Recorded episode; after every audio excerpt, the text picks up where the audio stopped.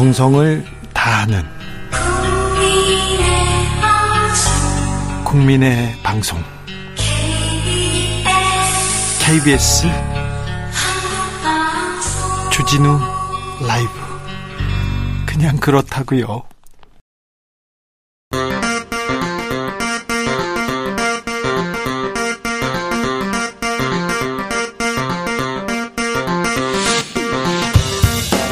주진우 라이브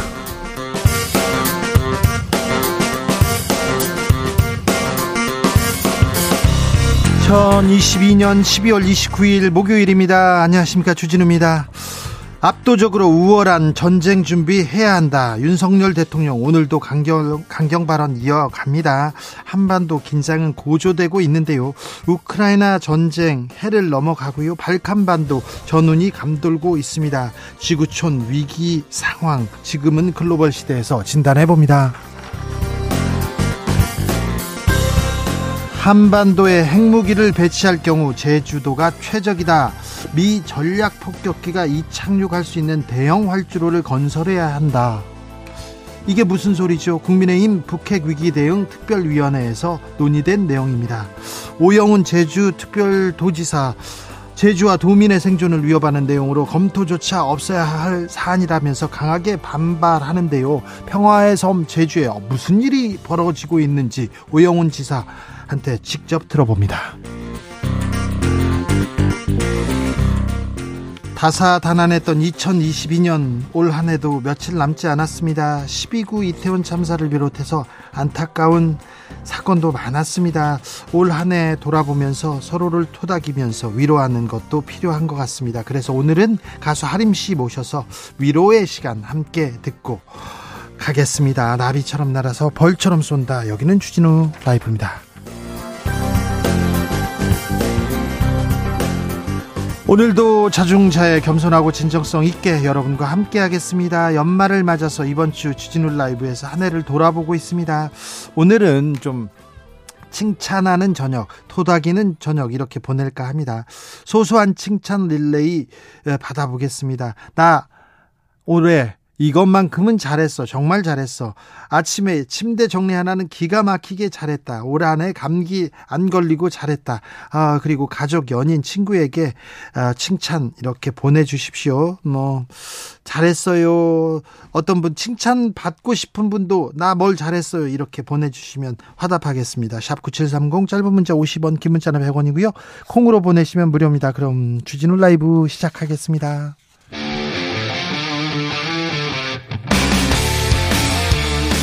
탐사보도 외길 인생 20년. 주 기자가 제일 싫어하는 것은?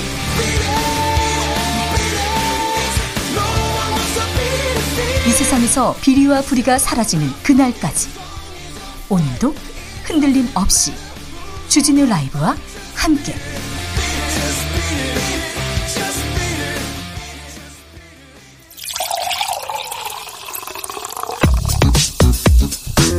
진짜 중요한 뉴스면 쭉 뽑아냈습니다. 주스. 정상근 기자 어서 오세요. 안녕하십니까. 경기도 과천에서 화재가 발생했습니다. 인명 피해 있습니까? 네, 오늘 오후 1시 49분 경기도 과천시 가련동 제2경인 고속도로 북의왕 IC 인근 방음터널 구간에서 이 불이 났습니다. 이 5명이 숨지고 37명이 다쳤는데요. 어, 불은 고속도로를 달리던 버스와 트럭 간의 추돌 사고가 발생하면서 시작된 것으로 전해졌습니다. 이 트럭에서 발생한 불이 방음 터널로 옮겨 붙으면서 순식간에 확산된 것으로 추정이 되고 있습니다. 이 사망자 5명은 사고 차량 등에서 발견된 것으로 알려졌습니다. 5명이나요? 네, 어, 다친 37명, 37명 중 이 3명이 중상인데요. 34명은 연기 흡입 등의 경상입니다. 화재 구간 내에 고립됐던 차량은 총 44대로 파악이 되고 있습니다. 네. 지금 교통 상황은 정리됐는지 걱정이 됩니다. 경기도 과천시 제2경인 고속도로에서 음, 화재가 발생했습니다. 윤석열 대통령 오늘은 전쟁을 언급했네요. 네, 윤석열 대통령은 오늘 대전 국방과학연구소를 찾은 자리에서 이 북한 무인기의 영공 침범은 도저히 용납할 수 없는 사건이라며 이 도발에는 반드시 혹독한 대가가 따른다는 사실을 깨닫게 해야 한다라고 말했습니다. 윤석열 대통령은 우리 자유를 침범하는 행위에 대해서는 확고한 응징과 보복만이 도발을 억제할 수 있다라면서 상대에게 핵이 있든 어떠한 대량 살상 무기가 있든 이 도발을 일삼는 사람들에게 분명한 메시지를 줘야 하고 두려워하거나 주저해서는 절대 안 된다라고 말했습니다. 어, 또 평화를 얻기 위해서는 압도적으로 우월한 전쟁 준비를 해야 한다라고 말했습니다. 응징, 보복, 전쟁 이런 단어가 이렇게 나오고 있습니다. 아, 이게 뭘 의미하는지 잠시 후에 김종대 의원한테 좀 물어보겠습니다. 음, 무인기가 서울을 회집고 다녔다 뭐 이렇게 얘기했는데요. 어, 군에서는 사실 무근이다. 용산까지 온 거는 아니다. 이렇게 얘기하네요. 네, 한미연합사 부사령관을 지낸 민주당 김병주 의원이 오늘 오전 CBS 라디오에 출연해서 합참에서 보고한 비행 궤적을 보니 은평구, 종로, 동대문구, 광진구, 남산 일대까지 왔다 간 것 같다라면서 이 대통령실이 있는 용산으로부터 반경 3.7km가 비행 금지 구역인데 그 안을 통과했을 확률이 높다라고 주장했습니다. 잠깐만요. 은평구, 종로, 동대문, 광진구, 남산까지 왔다고요? 네, 어, 하지만 이에 대해 합동참모본부는 이 저 무인기는 비행금지 구역을 침범하지 않았다라면서 이 사실이 아닌 근거 없는 이야기에 대해 강한 유감을 표명한다라고 밝혔습니다. 용산은 안 왔다, 금, 비행금지 구역은 안 왔다 이렇게 얘기하는 거군요. 네, 어, 다만 군은 앞서도 그 레이더상에서 이 무인기의 탐지와 소실이 반복됐다 어, 이렇게 밝힌 바 있는데요. 네. 어, 이에 따르면 이 비행 금지 구역 침범 여부를 장담, 장담할 수는 없는 상황입니다. 네, 하지만 합참은 이 서울 지역의 경우 대부분 항적을 추측하고 있다라고 말했습니다. 오늘 이태원 참사 국정조사가 열렸는데 최성범 용산 소방서장 출석했네요. 네, 특수본이 구속영장을 신청했으나 검찰이 반려를 했는데요. 어, 이태원 참사 현장에서 부실하게 구조지휘를 한 혐의로 수사를 받고 있는 이 최성범 용산 소방서장이 오늘 국정조사 특위 2차 기관 보고에 출석해서 당시의 구조 상황을 설명했습니다. 이 최성범 서장은 당일 밤 10시 29분 현장 인근에 도착을 했고 어, 10시 31분 이 현장 전면부에서 구조를 시도했으나 어, 앞쪽에서는 끼임 상태를 풀 수 없다고 판단했고 이후 소방력을 후면부로 투입해서 어, 구조 활동에 주력했다라고 밝혔습니다. 이 최상범 서장은 처음 도착했을 때 많이 당황했지만 구조에 소홀한 적이 없다라고 말했습니다. 네, 구속영장을 경찰이 청구했는데 검찰이 반려했습니다. 뭐가 부족하다 이렇게 얘기했는데 또 어찌 되는지도 지켜보겠습니다. 검찰은 마약 수사 관련해서 좀 입장을 밝혔어요. 네, 오늘 기관 보고에는 대검찰청 마약범죄 조직과도 출석을 했는데요. 이 김보성 과장은 이 자리에서 어, 이태원 참사 현장 일대에서 마약 관련 수사 활동을 한 사실이 없다라고 밝혔습니다. 어, 김보성 과장은 마약과 관련된 별도의 지침을 일선 검찰청에 전달하거나 경찰을 상대로 요청한 바 없다라고 말했습니다. 없습니까? 음, 라임 몸통 김봉현 붙잡혔습니다. 네, 라임 주범 김봉현이 검거됐다는 소식이 조금 전 전해졌습니다. 이 경기도 일대에서 검거가 됐다라고 합니다. 어, 전국 아파트 값이 어, 계속 하락세입니다. 근데 최대 폭으로 떨어졌네요. 네, 전국 아파트 매매 전세값이 또다시 역대 최대 폭으로 하락을 했습니다. 오늘 한국부동산원에 따르면 어, 이번 주에 전국 아파트 값은 0.76% 떨어졌는데요. 어, 역대 최대 폭이었던 지난주 마이너스 0.73%보다 낙폭이 커졌습니다. 네. 어, 또한 5월 둘째 주 이후 34주 연속 하락하고 있고요. 전세값도 떨어지고 있죠? 네, 그렇습니다. 이 전세값도 계속 내려가고 있는데요. 이 전국 아파트 전세값은 0.92% 떨어져서 15주 연속 하락하고 있고요. 이 서울은 1.22% 떨어져서 11주 연속 역대 최대 하락폭을 기록하고 있습니다. 0. 몇 퍼센트, 0. 몇 퍼센트 얘기하니까 지금 뭐 난 체감이 안 돼 이렇게 얘기하는데 지금 집값, 전세값 다 떨어지고 있고 또 떨어질 예정이라고 하니 좀 각별히 아, 조심하셔야 됩니다. 그런데요, 네. 교통요금, 대중교통요금 크게 오른답니다. 몇십 원이 아니라요. 몇백 원씩 오른답니다. 네, 서울시는 내년 4월 말을 기준으로 지하철, 시내버스, 마을버스 등 대중교통의 요금을 각 300원 인상하는 방안을 추진 중이다라고 밝혔습니다. 300원이나 오릅니까? 그러면 이거 서민들한테 너무 부담인데 50원, 100원씩도 아니고 300원이나 오르면 너무 많이 오르잖아요. 네, 현재 이 서울의 이 지하철 같은 경우에는 카드 기준으로 1,250원, 시내버스가 1,200원인데요. 어, 300원이 인상되면 지하철은 1,550원, 시내버스는 1,500원이 됩니다. 어, 현금을 기준으로 하면 지하철은 1,650원, 시내버스는 1,600원이 됩니다. 어, 서울시는 지하철과 버스의 누적 적자가 심하다라고 밝혔는데요. 어, 시에 따르면 지난 5년간 이 지하철은 연평균 약 9,200억 원, 버스는 평균 5,400억 원의 적자가 발생하고 있다라고 합니다. 아니 뭐 적자가 대중교통은 적자를 내면서 시민들한테 국민들한테 이렇게 좀 복지를 서비스하는 그런 측면이 있지 않습니까? 그런데 오르는 것도 알겠어요. 이해도 되는데 300원씩 오르면 너무 많이 오르는 거 아닌가요? 이거 좀 어, 시민들하고 좀 협의해야 되는 거 아닌가 이런 좀 생각해 봅니다. 너무 말 대중교통이 이렇게 많이 오르면 아 좀 감당하기 어렵다 이런 분들도 많아요. 그러니까 좀 각별히 좀 챙겨 주세요. 전기요금 또 오릅니까? 네, 이창양 상한업통상자부 장관은 오늘 기자간담회에서 이 내년 전기요금 인상 수준에 관한 질문에 현재 요율을 막판 조정 중이며 확정안을 연내에 발표할 것이다라고 밝혔습니다. 어, 연내라고 했기 때문에 내일 발표가 유력한 상황인데요. 어, 그간 정부가 전기요금 인상 필요성을 여러 차례 강조했기 때문에 이 관건은 인상 폭이 될 것으로 보입니다. 이 산업부가 최근 국회에 제출한 한전 경영 정상화 방안에, 방안 에 따르면 어, 내년 한 해 전기요금 인상 적정액은 킬로와트 시당 51.6원인데요. 어, 올해 많이 올랐다라고 했는데 20원이 안 올랐거든요. 어, 이에 2.7배에 해당합니다. 아, 전기요금도 오르고요. 대중교통도 오르고 막 오릅니다. 연말에 지금 어, 사면도 있었고요. 어수선한 일도 있고요. 뭐 무인기도 왔다고요. 정신이 없는데 그 사이에 막 지금 전기요금 오른다. 뭐 대중교통 요금 오른다. 정신이 없네요. 서민들 좀 제발 좀 생각해 주셨으면 합니다. 물가 올라서 지금 이 상태로도 힘든데 계속 계속 이렇게 대중교통 오른다고 합니다. 아이고 복잡하네요. 복잡한데 또 이런 일은 또 있었어요. 국민의힘에서 당협위원장 이렇게 뽑았는데 친윤계 그리고 검사 출신으로 어유 많이 교체됐더라고요. 네, 국민의힘이 오늘 사고 당협 지역구 68곳 가운데 42곳의 조직위원장 인선을 마무리했습니다. 어, 친윤계 인사들의 약진이 눈에 띄는데요. 이 조직위원장은 지역당 조직 의결을 거쳐서 당협위원장이 되는 만큼 어, 사실상 당협위원장을 인선하는 절차입니다. 네. 어, 그리고 이 당협위원장이 차기 총선에서 공천에 유리한 입장에 섭니다.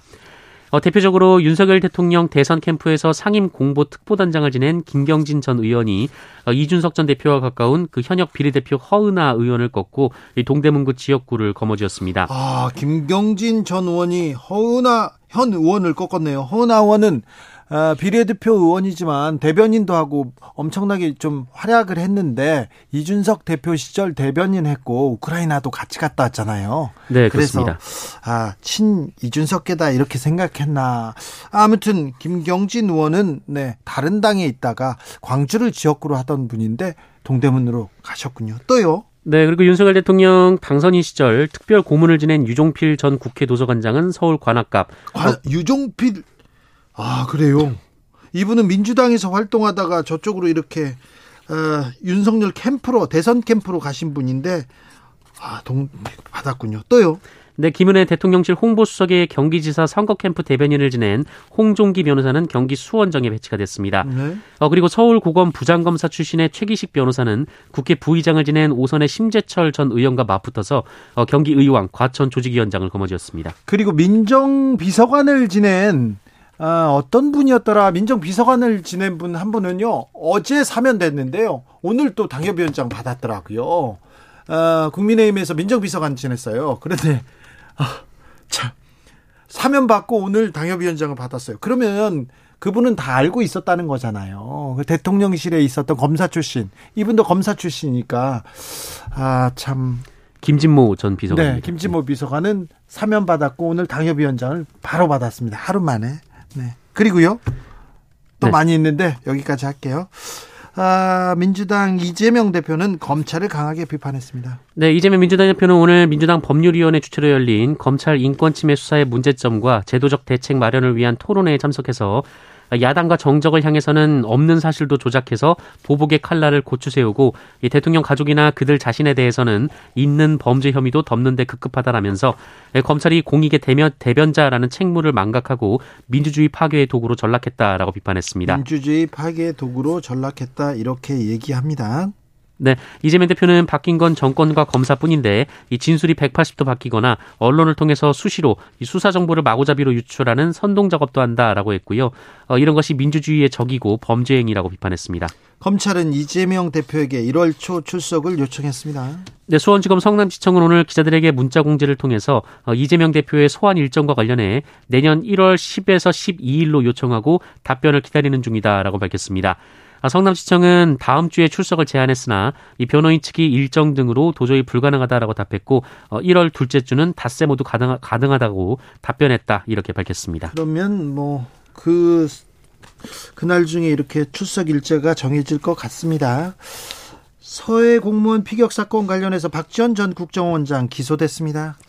네, 서해 공무원 피격 사건을 수사 중인 검찰은 첩보 삭제 지시 혐의로 박지원 전 어, 박지원 전 국가정보원장 어, 그리고 서욱 전 국방장관을 재판에 넘겼습니다. 어, 박지원 전 원장은 국가정보원법 위반, 공용 전자기록 등 손상 혐의인데요.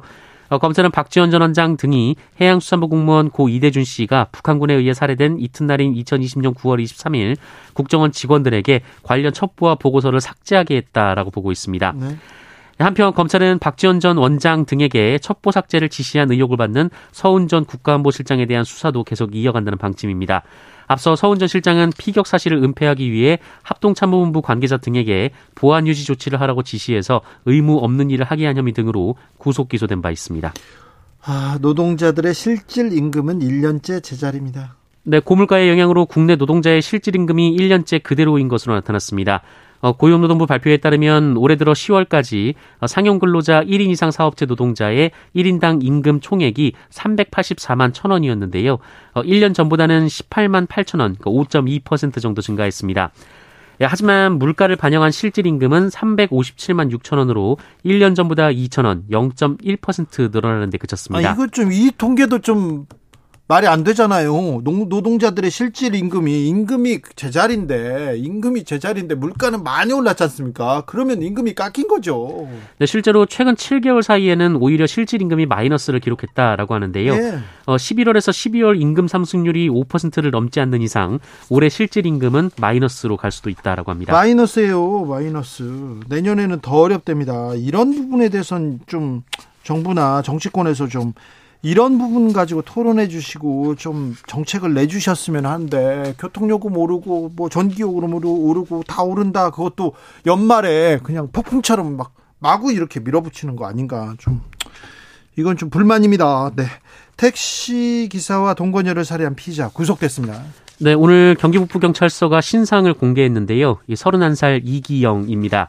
이 택시기사를 살해한 후 집안 옷장에 숨기고 5개월 전 동거녀를 살해해서 유기했다고 자백한 이기영이 어제 구속이 됐습니다.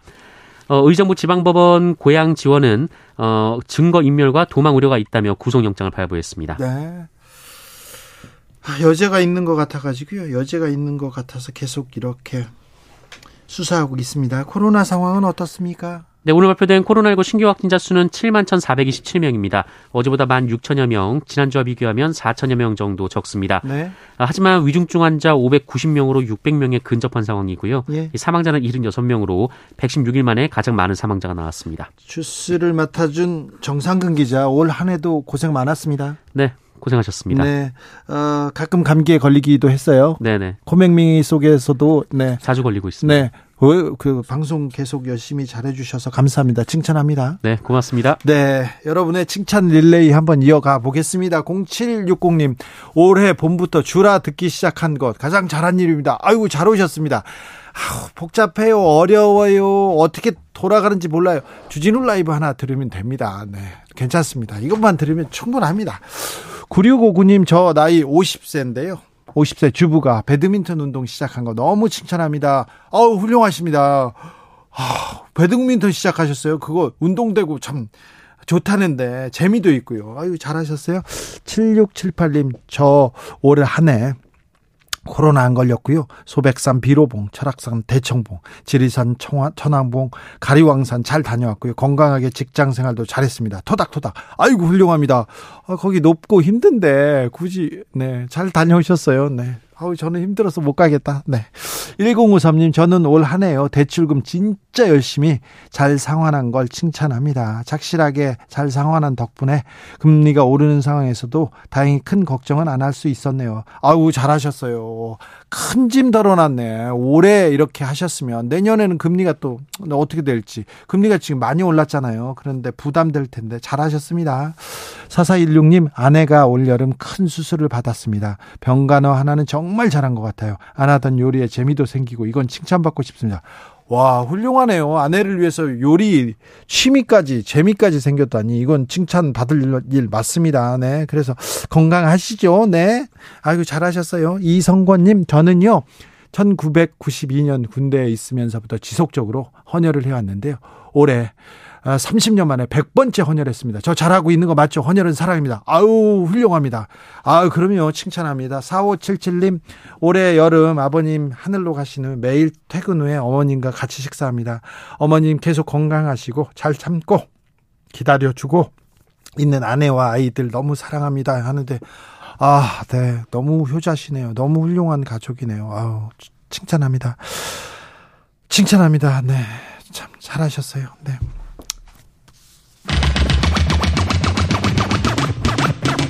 주진우 라이브.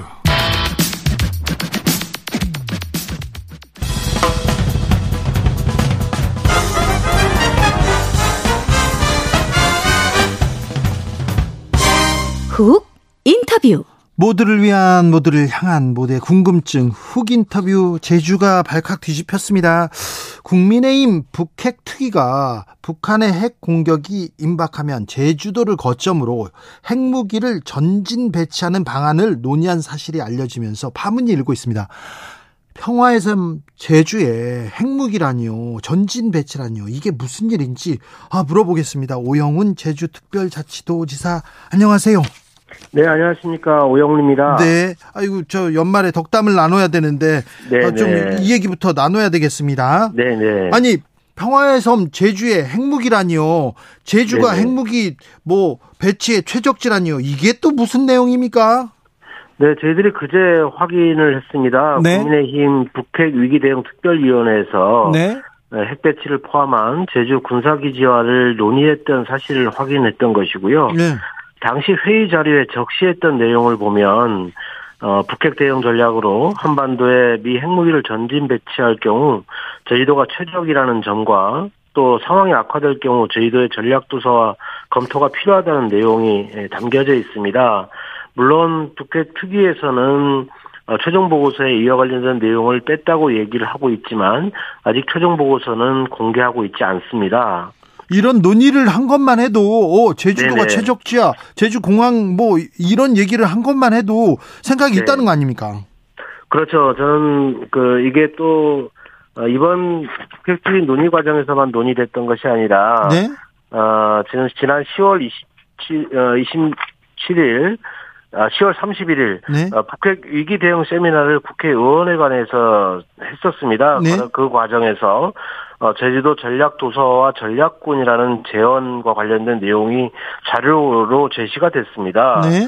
어, 그, 어, 그 내용에 보면, 제주도의 향후 핵전력을 운용할 전략군과 해병 제3사단 창설 내용, 기지방어 사령부, 스텔스 비행단, 제2잠수함 사령부, 제2기동, 기동 함대 사령부 설치와 관련된 내용들이, 어, 대폭 들어 있고요.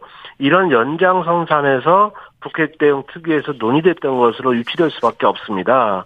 아, 그렇기 때문에 상당히 네. 좀 심각하게 이 상황을 보고 있다는 점 말씀드립니다. 아니, 도지사님, 그러면 지금 네네. 평화의 섬 제주를 거의 군사 도시로 만들려고 하는 건가요? 지금 그런 생각을 하고 있다고요? 그런 생각을 하는 일부의 주장이 있는 것으로 확인되고 있다는 점이 걱정스러운 네. 부분이고요. 이게 갑자기 툭 한 자리에서 튀어나온 건 아닌 것 같으네요. 회의도 네네. 있었고 그, 특위도 있었고요. 네네. 그래서 아까 제가 10월 달에 이미 한 차례 논의가 있었고, 네. 그 다음 어, 연이어서 북핵 대응 특위에서 논의가 이루어진 것을 보면, 네. 일련의 흐름이 형성되고 있는 거 아닌지라는 걱정을 저희 도민들께서 하시고 있는 겁니다. 네. 제주도에 제2공항 건설을 추진한다 이 얘기는 예전부터 나왔는데 네, 이, 네, 네. 이 공항도 지금 군사공항과 공사공항으로 활용하려고 지금 준비하고 있는 건가요? 그렇게 보는 시각이 있는 것이고요. 어, 그렇기 때문에 어, 이런 시각을 불식시키기 위해서는 저는 어, 국민의힘 차원에서 당정 논의를 통해서 이와 관련된 논의가 아니라는 것을 분명하게 밝힐 필요가 있다라고 생각을 합니다. 지금 뭐라고 합니까? 어, 일단 지금은 그, 어, 오보라고 주장을 하고 있고요. 어, 그리고 최종 보고서에는 빠져 있다라고 얘기를 하고 있는데, 네. 최종 보고서 공개는 아직 하고 있지 않습니다. 보고서도 안 내놓고, 네, 네. 지금 회의에서 얘기를 해놓고 오보라고요? 네. 네, 그렇게 주장을 하고 있는 것이고요. 네. 어, 그리고 또 국토교통부도 예. 저희들이 제2공항 건설과 관련돼서 전략 환경 영향 평가 보안 용역 공개를 해달라고 요청을 하고 있는데 아직 그 내용도 공개가 되고 있지 않습니다. 네. 어, 그렇기 때문에 제5공항 건설과 관련된 걱정과 우려가 지역사회에서 커지고 있는 상황입니다. 아, 걱정할 수밖에 없네요. 걱정되겠네요. 네, 지사님, 아, 이게 그 공항을 짓고 이렇게 군사기지로 만들고 이거 국토부가 주무부처 아닙니까? 네, 맞습니다. 근데, 근데 원, 제주 출신 국토부, 원희룡 국토부 장관은 뭐라고 합니까? 일단 원희룡 국토부 장관께서는 아직 이와 관련된 입장을 밝히고 있지는 않고요. 다만 어제 국토교통부가 보도자료를 통해서 어, 군, 어, 민간공항으로 간다는 입장을 밝혔고 군사기지는 상정하지 않고 있다는 입장을 밝히고 있습니다. 예? 그렇지만 저희 입장에서는 예? 어, 조무부처의 장관이 직접 이 문제와 관련돼서 어, 입장을 밝힐 필요가 있다라는 주장을 하고 있습니다. 물어봐야 되겠네요. 저기 네네, 네. 지사님은 뭐저 네. 국회의원도 오래 하시고 또 정치력도 네네. 또 이게 또 또 다른 사람들이 다 정치력 야당에서도 여당에서도 네. 인정하는 분인데 원희룡 장관한테 직접 물어보시지 그러셨어요. 어 지금 면담 요청을 계속 하고 있는데요. 네. 아직 면담이 이루어지고 안, 이루어지고 있지 않고 있습니다. 아니 그 오영훈 지사가 만나자 그러는데 안 만납니까? 네, 아직은 그렇고요. 네. 네네. 면담 요청을 했는데요. 계속 하셨어요? 네네, 제가 당선자 신분 시절부터 네. 제2공항 문제가 저희 지역에서는 가장 큰 갈등 현안이기 때문에 네. 이 문제와 관련해서 논의할 필요가 있다는 입장을 제 수차례 제시를 했고 어, 공개적으로 여러 차례 얘기를 하고 있습니다만 아직까지 면담이 이루어지지 않았고 국토교통부 장관은 최근에 어, 실무진에게 면담을 위한 면담은 필요하지 않다는 입장을 밝히기도 했습니다. 이게 무슨 말입니까? 어, 제가 이해가 되지는 않습니다. 네. 전임 도, 제주 도지사였잖아요. 그리고 네네, 현직이니까 맞습니다. 전현직끼리 만나서 어떻게 제주를 가겠다, 나의 정책을 네. 어떻게 계승해달라 이런 얘기도 안 합니까?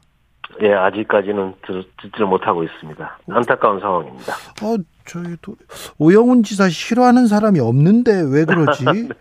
그러네요. 참 음. 환경부에서는 뭐라고 합니까? 여기저기 물어보실 거 아니에요? 환경부는 지금 현재 공식적인 입장을 얘기할 단계는 아니고요. 예. 어, 지난 지난 정부에서 환경부는 제2공항 문제와 관련해서 예. 전략 환경 영향 평가를 반려한 사실이 있습니다. 그래요? 예, 그래서 그 어, 반려한 것을 가지고 다시 보완이 가능한지 용역을 했던 것이고요. 네. 국토교통부 입장에서는 보완이 가능하다는 용역 결과를 마쳤다라고 하고 있고 네. 어, 빠른 시일 내에 환경부와 전략 환경 영향 평가에 대한 본안 협의를 시작하겠다는 입장입니다. 네. 그래서 아직 환경부의 그 용역 결과가 들어갔는지 네. 어, 본안 협의가 시작되고 있지는 않은 것으로 알려지고 있습니다만은 네. 아직 환경부에는 이와 관련된 공식적 입장을 문의하고 있지는 못하고 있습니다. 아 무엇보다도 중요한 게 제주도민들의 민심 아닙니까 여론? 음. 네, 제주도에 맞습니다. 공항을 짓는 거고 군사도시를 네, 네. 뭘 만들거나 핵무기를 들어오더라도 네. 저 제주도 사람들한테 이렇게 물어봐야 되는 거 아니에요? 네, 저는 당연히 맞는 지적이라고 생각하고. 근데 정부 여당에서 이런 건 안 물어봅니까? 그리고는 그냥 일단 추진한답니까? 일단 현재까지는 그런 입장인 것으로 알고 있고 입장이 음. 변화가 없는 것으로 알고 있습니다. 이거는 원희룡 장관이 좀 대답해야 되는 거 아닙니까? 원희룡 장관 만나면 이렇게 네네. 어찌하시 뭐, 뭐라고 하실 거예요? 어, 일단 가장 크게 두 가지 문제인데요. 네. 국민의힘에서 특위 차원에서 논의가 됐던 사항이기 때문에 네. 이게 어, 주무부터 장관의 의견을 들어서 어, 하고 진행하고 있는 것인지에 대한 확인을 해주셔야 된다는 점이고요. 그렇죠. 그리고 또한 어, 이 국민의힘 북핵특위에서 주장하고 있는 어, 기지화, 군사기지화 문제에 대해서 또 조부터 장관은 어떤 입장을 갖고 있는지 네. 명확히 밝힐 필요가 있습니다. 그래야 그 다음에 전략 환경 영향 평가 보안 용역에 대한 그 보고서를 공개함으로써 네. 저희 도민들에게 투명하게 정보를 공개하고 판단할 수 있는 계기는 만들어줘야 한다고 생각합니다. 알겠습니다. 무슨 말인지 네. 제가 머리가 정리 잘 됐습니다. 정치자들도 네. 잘 알아들었을 것 같습니다. 네, 자, 네. 아, 오영훈 도지사님 마지막으로 이제 연말이고 네. 그러니까 한마디 해주십시오. 네, 제주는 네. 지난 74년 동안 가장 큰 아픔이 있었던 것이 사산 문제였습니다. 그렇죠. 다, 다행히 화해와 상생에 입안해서 어, 사산 문제를 해결해 왔고요. 최근에는 사산 보상이 이루어지고 있고 또 당시 불법 군사 재판에 의해서 또 일반 재판에 의해서 수용 생활을 했던 분들에 대해서는 무죄 판결이 내려지고 있습니다. 제주도의 화의와 상생이 전 세계 과거사 모델의 과거사 문제 해결의 모델로 자리 잡고 있는 이때 제주가 평화 협력의 우호 도시로 나갈 수 있도록 정부 차원에서 적극적으로 뒷받침해줘야 되는 상황이라고 생각합니다. 네. 국민 여러분들께서 지켜주시기를 부탁드립니다. 알겠습니다. 네. 네.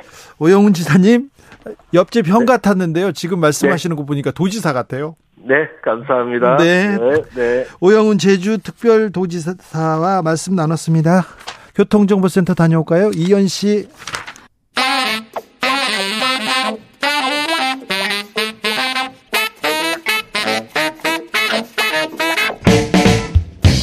세계는 넓고 이슈는 많다. 우리의 시야를 국제적으로 넓혀 보겠습니다. 국내 뉴스, 국제 이슈 다 덤벼라. 지금은 글로벌 시대. 국제적 조크의 세계로 들어가 봅니다. 군사 외교 안보 전문가 김종대 전 의원. 안녕하십니까. 세계적인 평론 스케일 임상훈 인문결 연구소장. 안녕하십니까. 김종대 의원님. 네. 무인기가 날아오자마자 김종대 의원을 떠올렸다는 사람이 많습니다. 아, 예. 저도 좀 바빴습니다. 바빴죠? 예. 자, 이거 어떻게 봐야 됩니까? 그 일단 북한은 왜 날려보냈으며 우리 군의 이상한 대응은 왜 나타난 그렇죠. 것이냐 이 두 가지 질문을 할 걸로 제가 왜. 갑자기 또 무인기가 나왔을까요? 몇 년 만에 5년 넘게 예, 잠잠하다가 그런데 여러 가지 이유가 있겠습니다만 최근에 북한의 양상을 보면은 그 남북 군사 합의서 무력화가 아주 체계적으로 진행되고 있습니다. 예. 기억나시겠지만은 여름에 서해와 동해 각기 그 수백 발의 포탄을 쐈거든요. 예. 이게 그 해상의 그 사격 금지 구역을 위반한 사례입니다. 네. 그것에 의해서 이번엔 비행 금지 구역을 위반한 거예요. 이렇게 차계적으로 군사 합의서가 네. 무력화되고 있는데 그 특별히 그 남북 군사 합의서에는 서부 전선 군사 분계선 전후 10km, 동부 전선은 12km의 드론 금지 구역이 따로 설정이 돼 있었다는 거예요. 이게 무너지는 것이죠.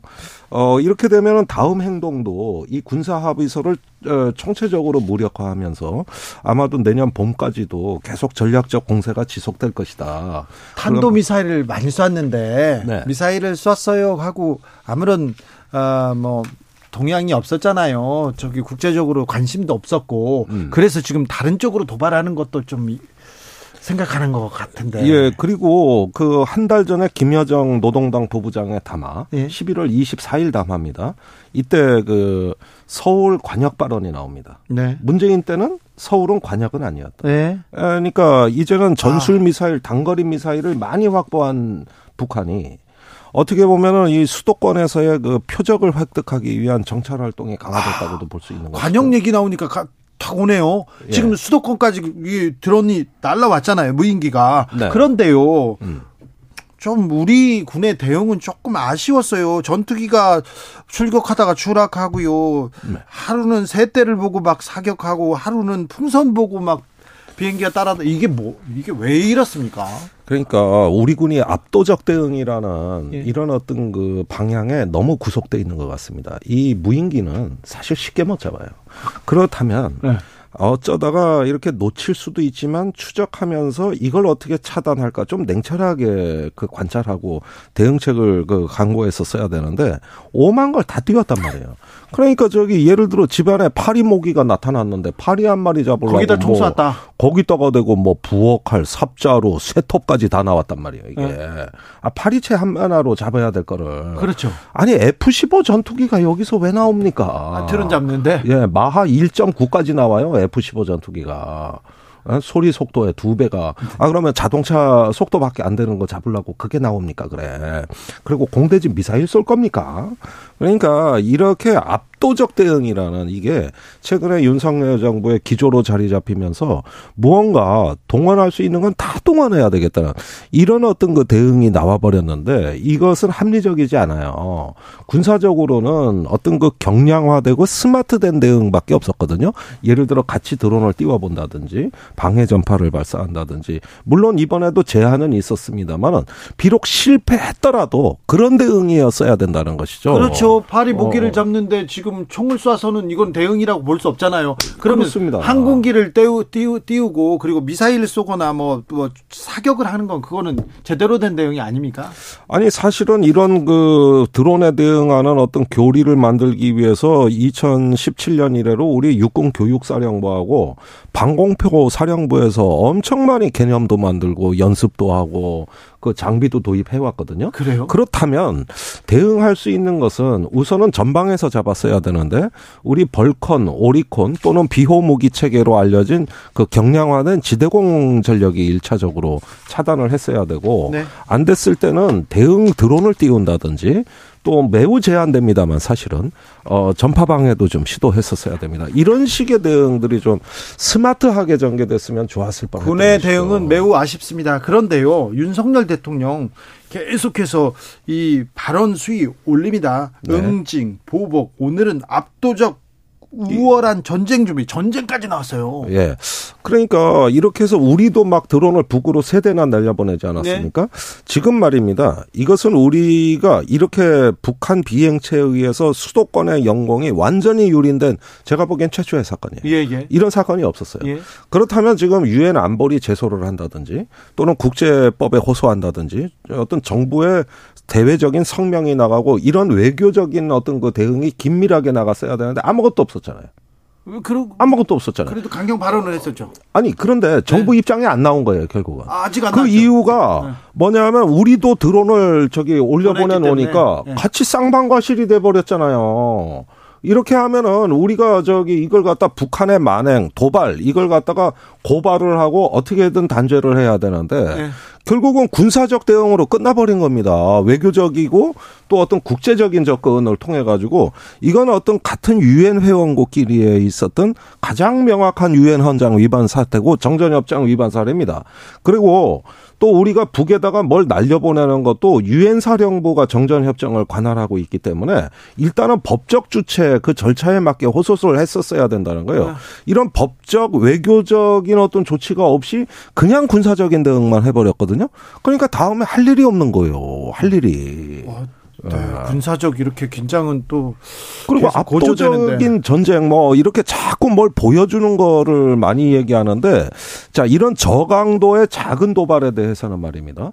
그에 맞는 합리적인 어떤 상황 관리가 필요한 것이지 여기에서 뭘 자꾸 압도적으로 한다고 해서 해 보니까 격에 안 맞고 실효성이 없어요. 아. 그래서 이럴 때는 저기 뭐 자꾸 이렇게 강경책 어떤 압도적 대응만 남발할 문제가 아니라 네. 어떻게 하면은 이거를 그 효과적으로 차단할 수 있느냐. 제가 보기에는 민간에 뛰어난 기술이 너무 많아요. 네. 예, 이렇게 해서 지금은 어떤 그 민관군 통합방위 체제를 갖춰야 되고, 네. 그 다음에 국방과학연구소라든가 방위사업체 연구소들이 모여가지고 네. 세미나라도 하면서 전파교란 또 극초단파 마이크로웨이브 파로 잡을 수 있거든요. 예, 또는 대응 드론을 띄우는 이런 어떤 있는 자산과 기술을 갖고라도 일단 종합적인 대응책을 하는 이런 지혜롭고 정확한 어떤 그 행보가 아쉬운 겁니다. 근데 뭐 왕창 뭘 쏟아붓는 식으로 해보니 아, 파리 나타나는데 쇠톱이 왜 필요합니까? 망치가 네. 왜 필요한 거예요? 망치로 파리를 잡을 수도 있어요. 그랬다가 부서집니다. 네, 네. 집안이 나만 하질 않아요. 자, 알겠습니다. 아, 무인기 문제 이렇게 고민해봤습니다. 이거 말고요. 정말 중요한 문제 같아요. 우리 경제에 미친 영향도 큰데 중국이 코로나가 매우 심각한 상황인 것 같아요. 병원에서 뭐 병원 응급실이 뭐 다 찼다, 병상이 없다, 약이 없다 이런 얘기까지는 들렸는데 거기에 더 하나 중국이 중국인 관광객들 중국 사람들도 코로나 때문에 중국에 있는 걸 무서워하는 것 같아요. 그렇죠. 마구 나가고 있습니다. 뭐 이태리로 이렇게 비행기를 타고 들어갔는데 절반은 절반은 코로나 확진자더라 이런 얘기도 나는데 네. 1월 초부터는 우리나라도 온다고 합니다. 임 소장님 그렇죠. 이거 심각한 것 같아요. 맞습니다. 중국에서 지금까지 발표했던 그 코로나 통계가 어, 정확하지 않다는 아유, 것이. 이번에 예, 이번에 완전히 전 세계적으로 이제 알려진 그 그게 이제 이태리 아까 말씀하신 그 사례라는 것이죠. 네. 어, 절반이 확진자라는 거 아니겠습니까? 어, 이탈리아 이탈리아에서도 지금 이 중국에서 중국발 여행객들에 대해서 공항에서 엄격하게 통제를 하고 있는데 어, 이탈리아뿐만 아니죠. 지금 인도, 네. 어, 일본, 그다음에 대만 이런 곳에서는 어, 공항에서 어, 중국발 여행객들은 무조건 통제를 하면서 이제 관리를 하기 시작했습니다. 그리고 이제 미국 또 필리핀 이런 나라들도 지금 물론 우리나라도 공항에서 이제 중국에서 오는 분들은 이제 따로 또 이렇게 특별히 다 어, 하고 있습니다만은 어 문제는 지금까지 중국이 통제돼 있었잖아요. 네. 그러니까는 네. 어, 중국에 가족들이 있는 분들도 이제 뭐 어떻게 가볼래도 못 가보고 네. 올 수도 없었고 이, 게 이제 풀리니까 중국이 이번 다음 달 8일부터 이제 풀린단 말이에요. 그러면은 중국에서 왕창 소, 이제 전 세계로 쏟아져 나간다는 것이죠. 그렇죠. 이게 이제 문제가 된다는 겁니다. 네.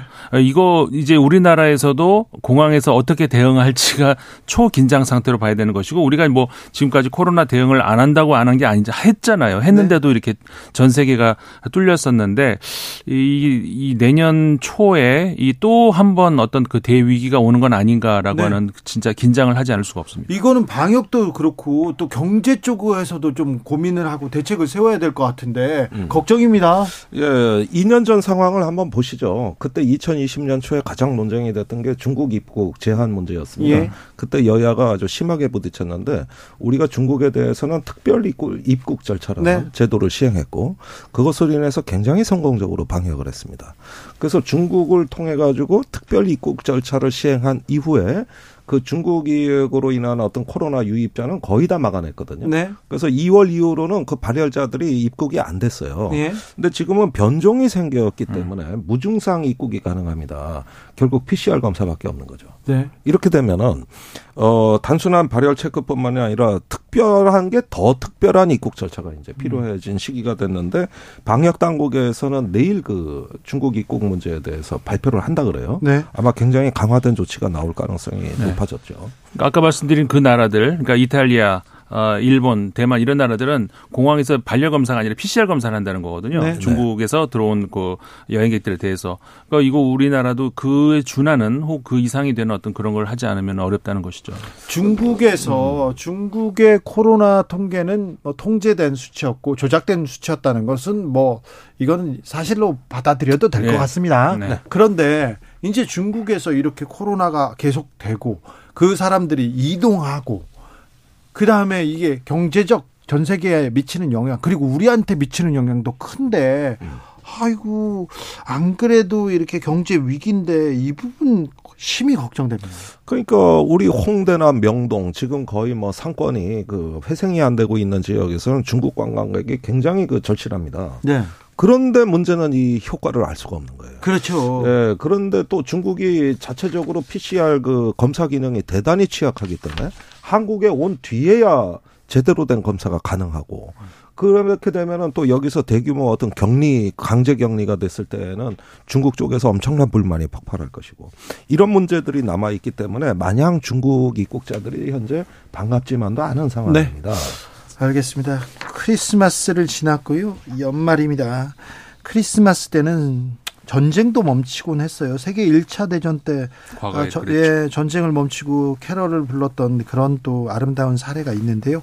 근데 러시아에서는 무차별 포격을 더 하더라고요. 더 해요. 인명 피해 더 커졌고요. 우크라이나 전쟁은 어떻게 가고 있습니까? 말씀하신 것처럼 크리스마스 연휴 주말 토요일 일요일 24, 25일에 공습을 더했던 것 같아요. 네. 어, 지난 시간에도 이제 계속 우리가 여기서 이야기를 했습니다만은 보병보다는 포병 쪽으로 좀저 수 개월 전, 아, 수 수주 전부터 네. 이동을 해 왔는데 아, 지금 양상을 보면은 어포 이 아래쪽 그러니까는 이 어. 돈바스 지역 동부 지역은 좀 소강 상태에 있는 반면에 남부 지역으로 가면은 여기서는 계속해서 어, 러시아가 이 포병, 포격 공격을 굉장히 좀 더 강화하고 있는 것 같아요. 예. 어, 반면에 이 동부 지역은 우크라이나 입장에서는 그 사실 몇 어, 이번 가을부터 동북부 쪽을 점점 많이 저 그 회복을 하지 않았습니까? 네. 그 여세를 조금 더 몰려고 하는 그런 어 인상을 받는 것이 이 돈바스 지역의 에, 스바토브라고 하는 그 어떤 거점 지역이 있고 그다음에 좀 더 밑으로 내려면 크렘 저 크레미나라고 하는 곳이 있는데 이 두 곳을 지금 우크라이나가 아, 전략적으로 좀 공격을 보병 공격을 하려고 하는 것 아닌가라는 그런 기미가 살짝 보여요. 만약에 이곳이 뚫린다면 그러면은 어 사실상 러시아가 처음 2월 공격을 할 당시의 지점까지도 밀고 날아갈 수 있다는 거거든요. 우크라이나는 지금 그 계속해서 협상 이야기가 자꾸 나오지 않습니까? 그러니까 협상 이야기가 더 본격화되기 전에 유리한 고지를 음, 저, 어, 어, 점령하겠다라는 그런 취지에서 이제 러시아에서도 공격을 더 강화하는 거고 우크라이나는 오히려 이제 저 동부 쪽에서 그쪽을 지금 더 보병 쪽으로 더 치고 들어가려고 하는 것 아닌가라는 그런 상황이 현재 와 있는 것 같아요. 네. 발칸 반도에도 또 전쟁 위기가 있습니까? 예, 전쟁 위기까지는 아닌데 사실 전원이 감돌고 있다는 기사는 이미 나오고 있는데 문제는 세르비아와 코소보 간에 네. 전원이 감돌고 있는 사안입니다. 이게 뭐 전쟁 초기냐 이런 데는 조금 의문이 있어요. 음. 사실은 그 세르비아로부터 독립한 코소보가 예. 자국 내 세르비아계 주민들이 있다고. 예. 이게 한 5% 정도 돼요. 네. 근데 이 사람들이 종종 이제 반 코소보 반정부 시위를 하는 것이죠. 그런데 자동차 번호판을 코소보 정부에서 발급하는 걸 거부하고 네. 세르비아에서 발급하는 자동차 번호판을 쓰겠다. 음. 이러다가 이게 경찰하고 충돌이 돼서 현재 세르비아계 주민들이 바리케이트를 쳤다는 겁니다. 아이고. 그러니까 이제 코소보 쪽에서는 이게 이제 어 러시아나 세르비아가 사주한 것이다. 네. 이래가지고 약간의 무력 충돌의 어떤 조짐이 보이고. 그럼 또 세르비아에서 또 편든다고 이렇게 또 도와주고 막 그럴 거 아니에요. 그렇습니다. 그 세르비아 배후에는 또 러시아가 있습니다. 그러니까 결국은 이 코소보 독립을 인정하지 않고 코소보 정부를 인정하지 아니하는 세르비아가 러시아를 등에 업고서 이렇게 어떤 그 자국 내 주민들 보호한다는 명분으로 코소보를 압박할 경우에 네. 이럴 때 이제 충돌이 발생할 가능성이 있는 거거든요. 지금 뭐 벨라루시에 또 또 뭐또 또 코소보에 세르비아에 하 그러니까 내년에도 평화는 좀 뭔가요? 내년에도 우리가 이제 이 국제 분쟁을 주시해야 되는 지역이 이 국가의 국가 간의 그 경계선하고 민족 간의 경계선이 일치하지가 않은 곳이 많이 있지 않습니까? 네. 지금 이 의원님 말씀하신 코소보하고 세르비아도 마찬가지인데 네. 코소보가 독립을 했는데 살짝 그 영역으로 세르비아 주민들이 있는 쪽이 코소보 땅으로 되어 있거든요. 지금 우크라이나 크림반도도 마찬가지. 거기도 마찬가지죠. 네. 그리고 저기 어 유럽하고 이제 아시아하고 중간에 있는 조지아하고 아르메니아하고 아제르바이잔 이 지역도 마찬가지고 음. 그다음에 우리 뉴스에 많이 나오는 그 시리아와 이제 그 그, 그 어, 터키와 튀르키아의 그쪽 지역도 마찬가지고 그러니까 쿠르드족과 이 기존에 있는 국가 간의 그 경계선이 일치하지 않기 때문에 벌어지는 모든 이런 분쟁들인데 이 우리 보도가 지금 잘 안 되고 있습니다만은 이 코소보와 세르비아도 마찬가지 똑같은 문제라는 것이죠. 네. 근데 이제 말씀하신 것처럼 그 뒤에는 러시아하고 또 미국이 그 그리고 이제 유럽 연합까지 유럽 연합과 이 미국은 코소보의 독립을 조금 더 응원하는 쪽이고 네. 반면에 러시아는 세르비아 쪽에서 후원을 봐주는 쪽이고 그러다 보니까 이게 또 국제 분쟁으로 또 커진 것 아니냐. 근데 이제 여기는 우크라이나까지 지금 하고 있는데 거기까지 이제 러시아나 미국이나 힘이 거기까지는 이제 좀 딸린다는 거죠. 게다가 1999년도죠. 그렇죠. 그때 분리가 됐는데 그 무렵이 코소보 전쟁이라고 해서 네. 그게 그 국제사회 평화유지군이 그 네. 그 개입을 한 전쟁인데 예, 인류 역사상 가장 아주 끔찍한 축에 드는 네. 인종 청소가 있었어요. 아이고. 예, 이때 세르비아에 의해서 그렇죠. 예, 한 만여 명 인종 청소가 자행이 됐습니다. 그러니까 수천 년간 뭐 수백 수천 년간 종교의 평화를 유지해 왔고 공존해 왔던 이런 어떤 그 국가 공동체 내에서 어느 날 갑자기 증오가 싹 트고 종교 분쟁이 벌어지고 극기하는 인종 청소까지 네. 가가지고 네. 결국은 어떤 끔찍한 어떤 그 사태까지 맞이했던 그런 상처가 이게 불과 20년 전에 있었던 일입니다. 다시 그 증오 혐오를 불러 일으키는 그런 세력이 있습니다. 아 평화를 전 세계의 평화를 빌어봅니다. 음. 마지막으로 하나만 물어볼게요. 예. 이번 무인기 왔고 우리 고뇌 대응 이런 걸 음. 보면 네. 안보가 뻥뻥 뚫렸고 안보 안보 참사라고 볼 수 있죠. 예. 안보 참사는 맞죠? 맞습니다. 자, 그런데 국민의힘에서는 전 정권 탓이다. 문재인 정권의 안보 대참사다 이렇게 얘기하고요. 네. 민주당 무슨 소리냐? 지금 국민의힘 지금 윤석열 정부 하늘이 떨린 거 아니냐 이렇게 얘기합니다. 아니 그러니까 다음 날 대통령 국무회의 메시지가 지난 5년간 훈련 안 했다. 이건 문재인 정부 탓이라는 거고 국회에서 50% 무인기 대응 예산 삭감했다. 이건 또 국회 탓이라는 거고 그리고 군은 뭐 했냐고 크게 윽박지르니까 준호기 등 군이 사과까지 하는 일이 벌어졌어요. 예. 그런데 이렇게 다 무슨 탓이 돼 버리니까 지금 이렇게 보면은 군도 명예가 상당히 심각하게 실추돼 있는 상황이고 이 국가 결과적으로 지금 이거는 중지를 모아야 될 때입니다. 이러는데 또 다시 이게 정쟁의 프레임에 갇혀버렸다. 이런데 안타까움을 금할 수가 없고요. 지난 정부에서만큼 무인기 대응 대책을 많이 수립한 정부도 없습니다. 아, 그렇습니까? 말해서. 문재인 정부가요? 아니 모든 사단 연대 대대까지 전부 다 지휘관들한테 무인기 대응 임무 다 주어져 있었고 의무적으로 훈련하게 돼 있었고 장비가 들어오고 있었고 대응 개념이 만들어졌고 아니 지난 5년처럼 많이 한 때가 어디 있습니까? 그런데 그 역량이 이번에 전혀 발휘가 안 된 게 문제지. 뭐 어떤 정부는 손 놓고 있었다 이런 식의 그 접근은 우선 사실관계에도 맞지 않을 뿐더러 안보를 위해서 더더군다나 좋은 어, 설레는 아니죠. 네. 김종대 의원님 올 한해도 고생 많으셨습니다. 내년에도 고생 많을 것 같습니다. 네, 그렇습니다. 예. 아무튼 군사 외교 안보 전 분야에서 네 맹활약 칭찬합니다. 아, 감사합니다. 네. 아, 그리고 임상훈 소장님. 네. 아, 세계 국제 정세 알려주시고요. 세계 뉴스 이렇게 짚어주셔서 감사합니다. 고맙습니다. 네. 매우 칭찬합니다. 네. 매우 많이 배웠습니다. 아, 이거 오늘 기분이 좋습니다. 그렇습니까? 네. 아, 마지막, 올해 마지막 방송인데, 네. 아, 좀 내년엔 좀 따뜻하고 아름답고 또 평화로운, 그러게요. 평화를 위한 뉴스를 이렇게 전하고 싶습니다. 김종대, 임상훈 두 분과 함께 했습니다. 감사합니다. 감사합니다. 고맙습니다.